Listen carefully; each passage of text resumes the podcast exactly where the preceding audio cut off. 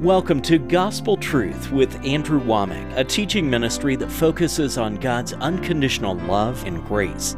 See, this is the attitude of a steward. I'm just giving back to you a portion of what you've given me.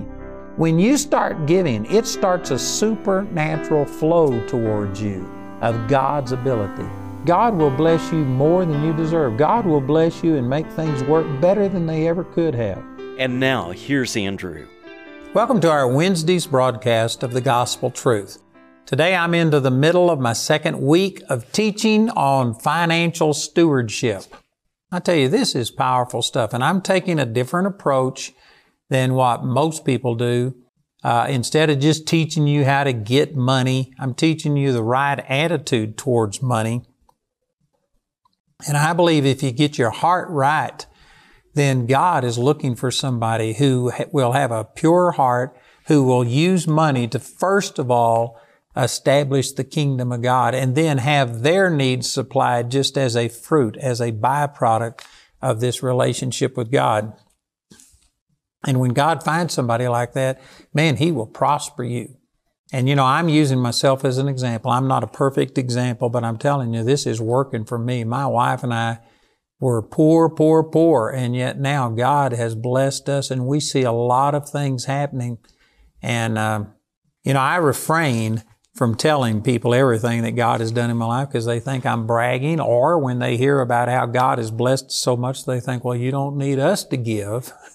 Boy, my vision is still way out there. I still need people to give. So anyway, I have to refrain myself from giving the details, but I'm just telling you, it works. God has blessed me and prospered me, and it's because we give. We give things away. We're giving this book away. This is a gift to you, and we will give away tens of thousands of these. We're giving these CDs and DVDs away. Man, I don't know. It'll be hundreds of thousands of dollars.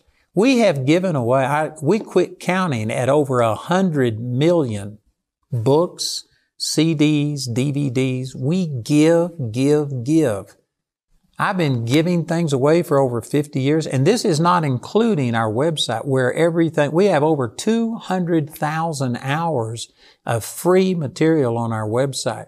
Now, there are some things that are for sale. Our living commentary, I think, is $120. We've got the biblical worldview. There's a few things on there that we have that we put a price on because they're so expensive and stuff. But I'm, I'm saying that, uh, not including our website where we give every, these 200,000 hours away free of charge. We have given away over a hundred million books, CDs, workbooks, uh, all of these kind of things. And man, it's working. God blesses us. Amen. So I'm not saying that for my benefit. I'm saying it for yours that it works. It works, but it's a hard attitude. And God has worked this attitude in my heart. I'm not perfect in it, but I'm better than I used to be. I'm moving in that direction. I hadn't arrived, but I've left. And I'm just giving a testimony. I doubt seriously in, you know, in some of these foreign countries, there may be people who were poorer than I was. But in the United States, I doubt if there's anybody watching this program who's been poorer than I was, unless, I mean, I didn't stay there. It was for a brief period of time, but for a few years, my wife and I struggled. You know our first year of marriage, my total income was $1,253 and we had a $100 a month rent payment. That's not including utilities. That's not including food, gas, anything else. $1,253. In the second year of our marriage, our income went up to, I think it was $2,300. And I know that that's been a while ago, but still, it was poor at that time. We have struggled and yet now God is blessing us. And I'm just saying this to say that the things I'm sharing with you work. So Jesus said in the 16th chapter of the book of Luke, He says, if you can't trust Him in finances, then you can't trust Him in other things. If you can't do that which is least, which He's saying trusting Him in this area of finances is the least use of your faith. If you can't do that which is least, you can't do that which is greatest. And if you're paying attention, this ought to answer a question for many people about why is it that I'm struggling to receive my healing, to hear the voice of God and some other thing. It's because you haven't started trusting God in the area of finances yet. And that's a radical statement. And some people say, I can't believe you're saying that. You're saying that you've got to, you've got to start operating faithfully in this area of finances before these other things work. Yep, that's what I'm saying. That's what Jesus said. And I used yesterday, I ran out of time. Let me turn back over here and use this. But in the 10th chapter of the book of Mark is where the rich young ruler came to Jesus. He ran and fell at Jesus' feet and said, Good master, what must I do to inherit eternal life? And Jesus knew that his heart wasn't right. Now outwardly he looked good. Most of us would have embraced him, said, come on in. We would have made him one of the 12 apostles because man, he just looked really good. But Jesus looked on his heart. 1 Samuel 16, 7. Man looks on the outward appearance, but God looks on the heart. And God looked at him and knew that his heart wasn't right. And so he says, why are you calling me good? There's none good but one. That's God. You either call me God, you either submit to me as God, or quit just calling me good. Did you know we still have this same problem today? There's lots of people who are willing to say that Jesus was a great example. He was probably the greatest example of walking in love, turning the other cheek, yielding his life as a sacrifice, but they aren't willing to worship him as God. They will say he's a way to God. But Jesus said, I am the way to God. I am the way, the truth, the life. John chapter 14 verse 6. You either have to worship Jesus as God and bow the knee to Him as Lord. He's either Lord or He's not. And there's people that are willing to go part way. They admire some of the things of Christianity. They may believe it's the blessed, best moral code available, but they aren't willing to just accept Jesus and trust Him 100%. They're still going to perform their own goodness and believe that God owes them something. Well, Jesus saw through this man. And you know how he revealed it to him? This man, he told him, he says, you do the commandments, not because that's the way that you have a relationship with God, but the Old Testament commandments were given to show you God's standard was above your ability to perform. It was to make you despair of self-salvation, self-righteousness.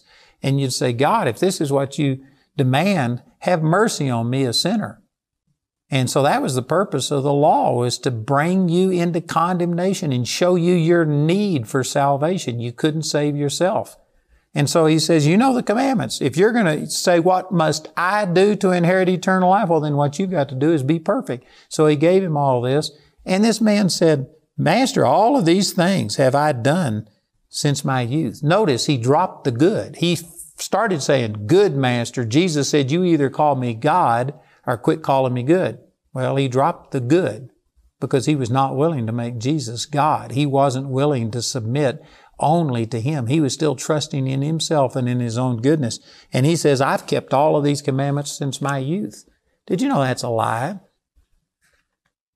He thought he had done good relative to other people. But the very first command is, you shall have no other gods before me. This is out of Exodus chapter 20.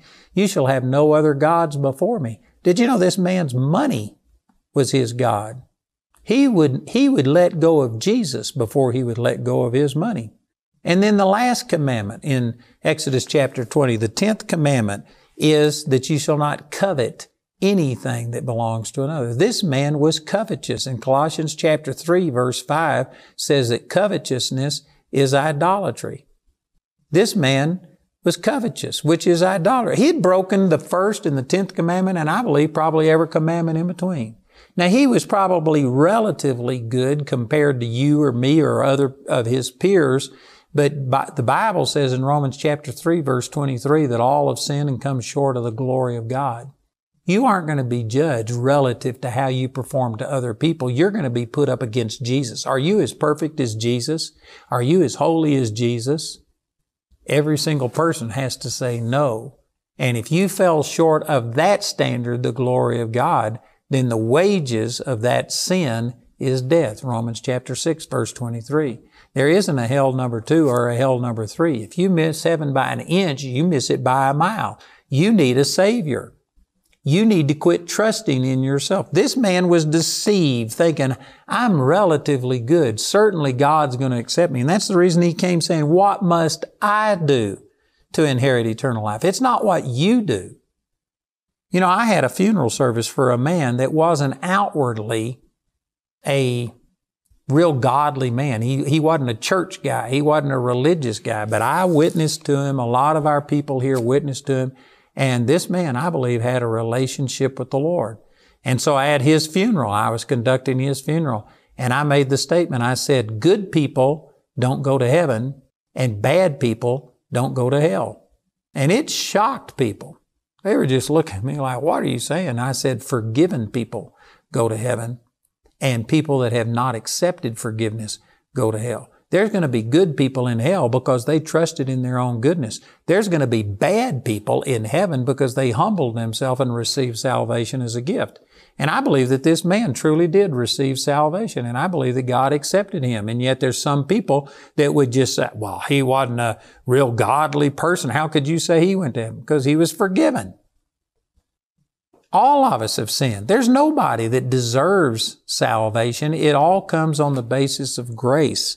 And so anyway, this man was trusting in himself. I've kept all of these Ten Commandments. I've done everything. The Bible says all of sin comes short of the glory of God. He was saying, no, that's not true. I have done it. And so you know how Jesus brought him out of this deception? Look at this in verse 21. Jesus beholding him loved him. I want to emphasize this. Because some people, when you start preaching things like this, that you've got to be faithful in that which is least before God will commit greater things to you. And the things that I'm saying, some people say, man, you're just saying this, you're hard on people. Jesus said something here that most people, I bet you 99.99% of all Christians today would not say this because of the backlash, because of the criticism that they'd get. He's going to say some harsh things, but it's prefaced by saying Jesus, beholding him, loved him. He didn't say these things because he didn't love him. He loved him. I'm going to say, I have been saying, and I'm going to continue to say some things about our stewardship and our use of finances and trusting God in this area. I'm going to say some things that are harsh. And some people are going to think, man, you are strong in this area. And they may sit there and judge my motives and say, you just don't love people. You're being mean to people. You aren't compassionate.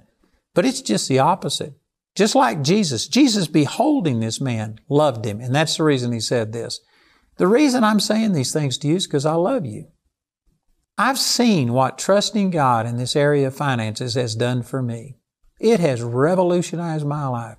And not only in the area of finances, but this applies to everything. Once you start trusting God with your finances, it becomes infinitely easier to trust God with your healing and to trust God with your spouse and to trust God for the direction of your life and to stand against criticism and on and on and on it goes.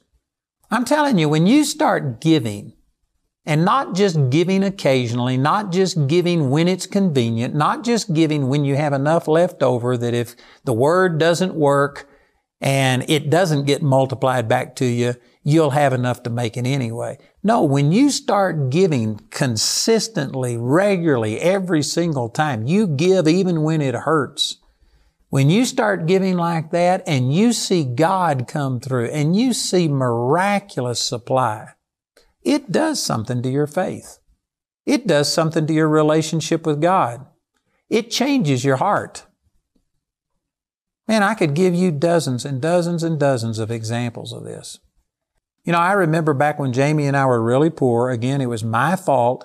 I was called to the ministry, and somehow or another, I thought that if I was called to be a minister, that I was sinning against God if I worked a secular job. I should be giving myself 100% to praying and fasting and studying the Word. And so I wouldn't work a job.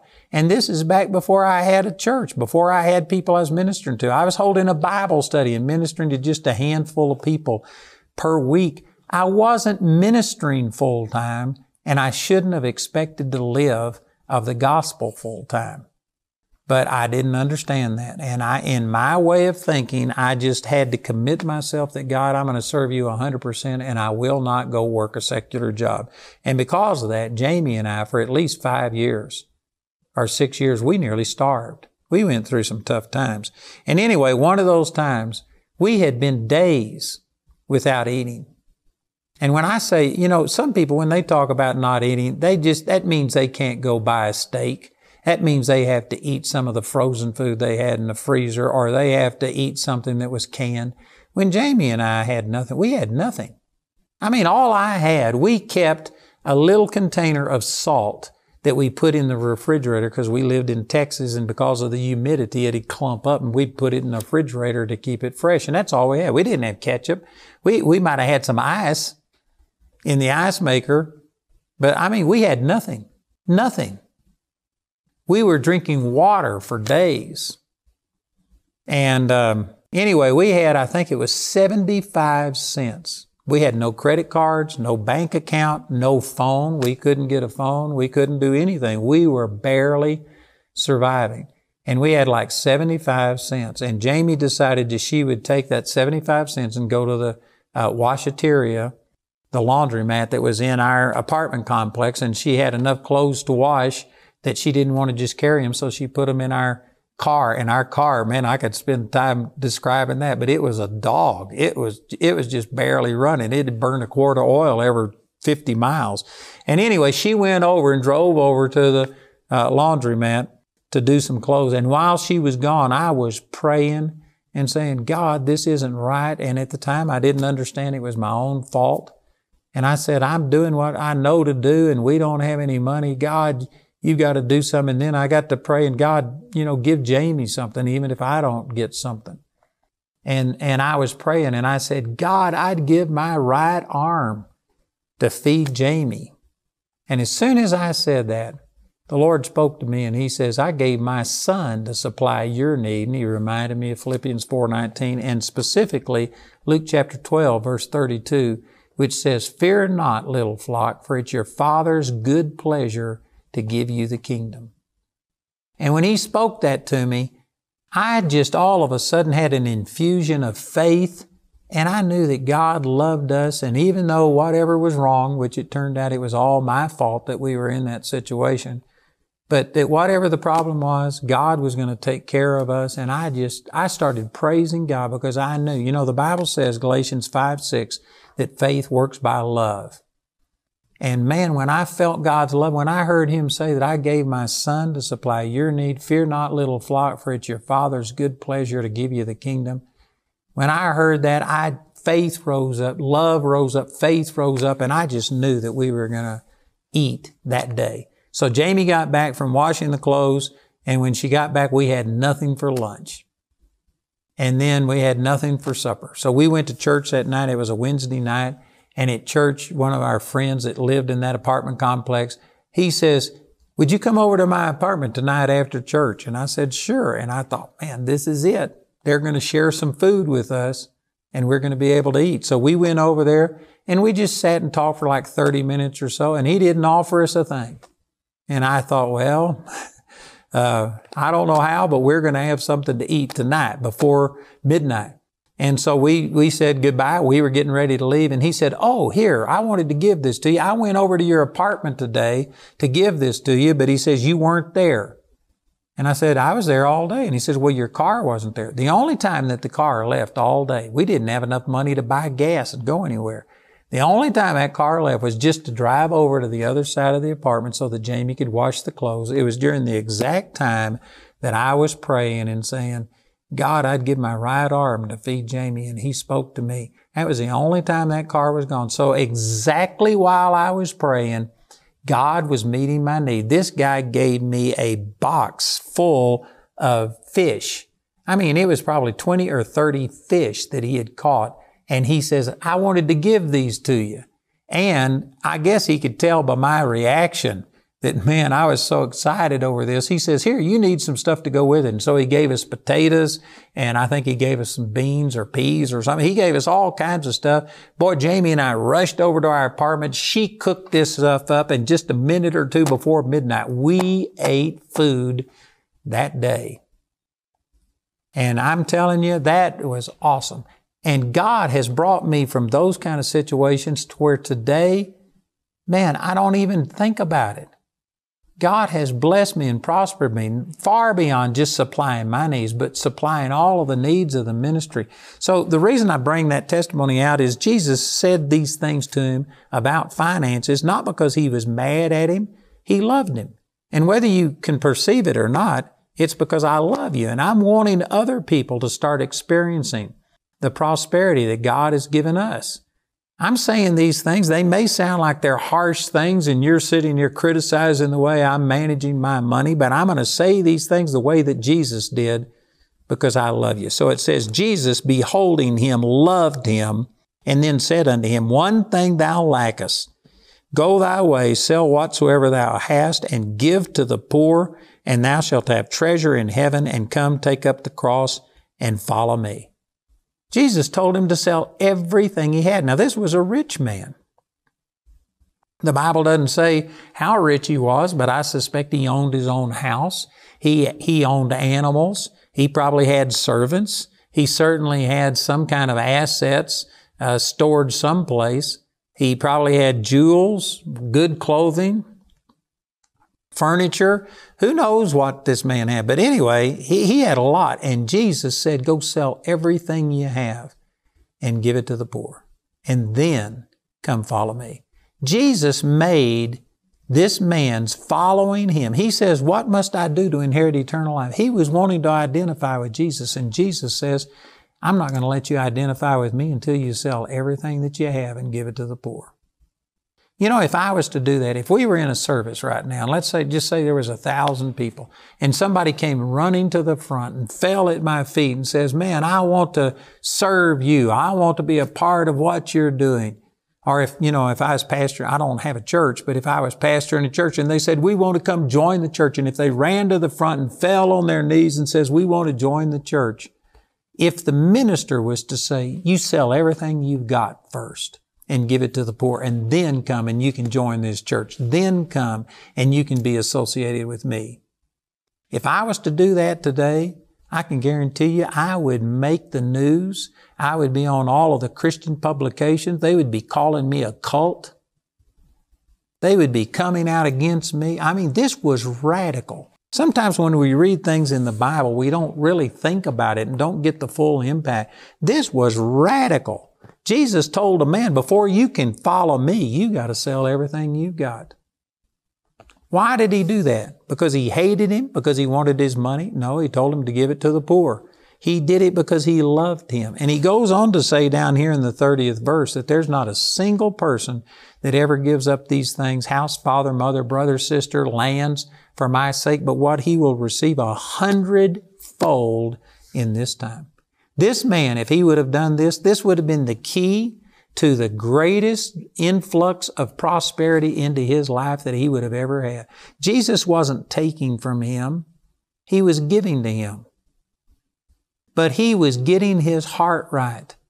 This man was only going to serve Jesus as long as it prospered him. But when Jesus asked him to deny himself and to put the kingdom of God first and to sell things, this man wasn't willing to do it. And I'm telling you, there's people watching this program right now that you quote unquote love the Lord, but you don't love the Lord enough to follow His guidelines on giving. You aren't a steward. You're an owner. You're managing your own money. It's yours. You're going to do with it what you want. And you know what the Lord says. You know He told you to give, but that doesn't matter. I'm telling you, that's wrong. The best decision you would ever make would be to follow God.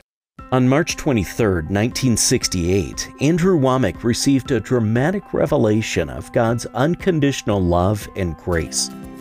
Since then, Andrew has shared this nearly too good to be true news with millions of listeners worldwide. With his daily television show reaching 4.4 billion people worldwide, Andrew's message is changing more lives than ever before. He's expanding the vision through Charis Bible College which has already discipled thousands of students around the globe and continues to grow every year. To learn more about what God is doing through the ministry, visit awmi.net.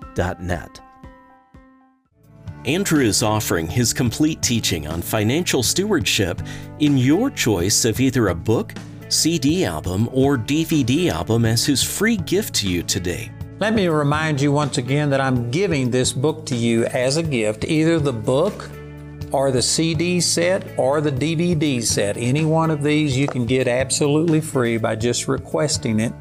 We also have a DVD of testimonies of people that this teaching on prosperity has changed them and they're experiencing this We have the book in Spanish. We also have study guides in English and in Spanish.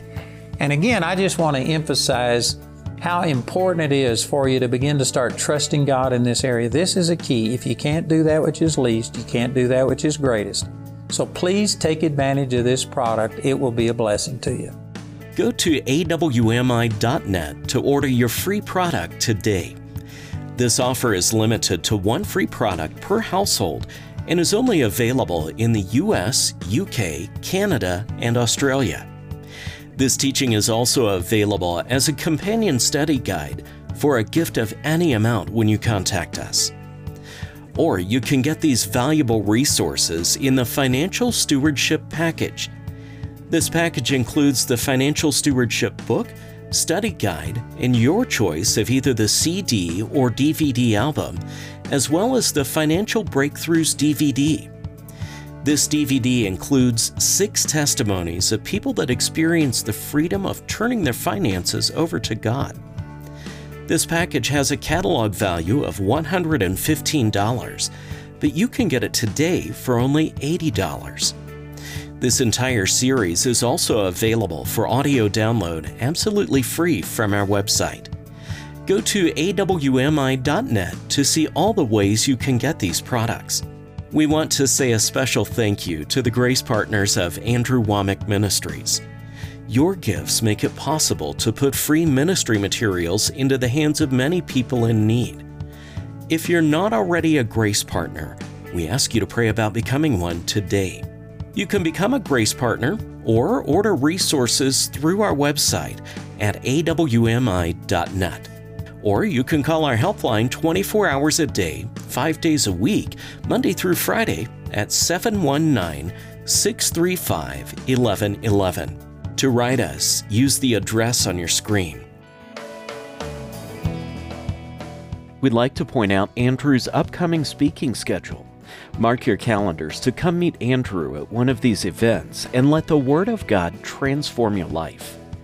In the month of December, Andrew will be in Woodland Park to host the musical production The Heart of Christmas.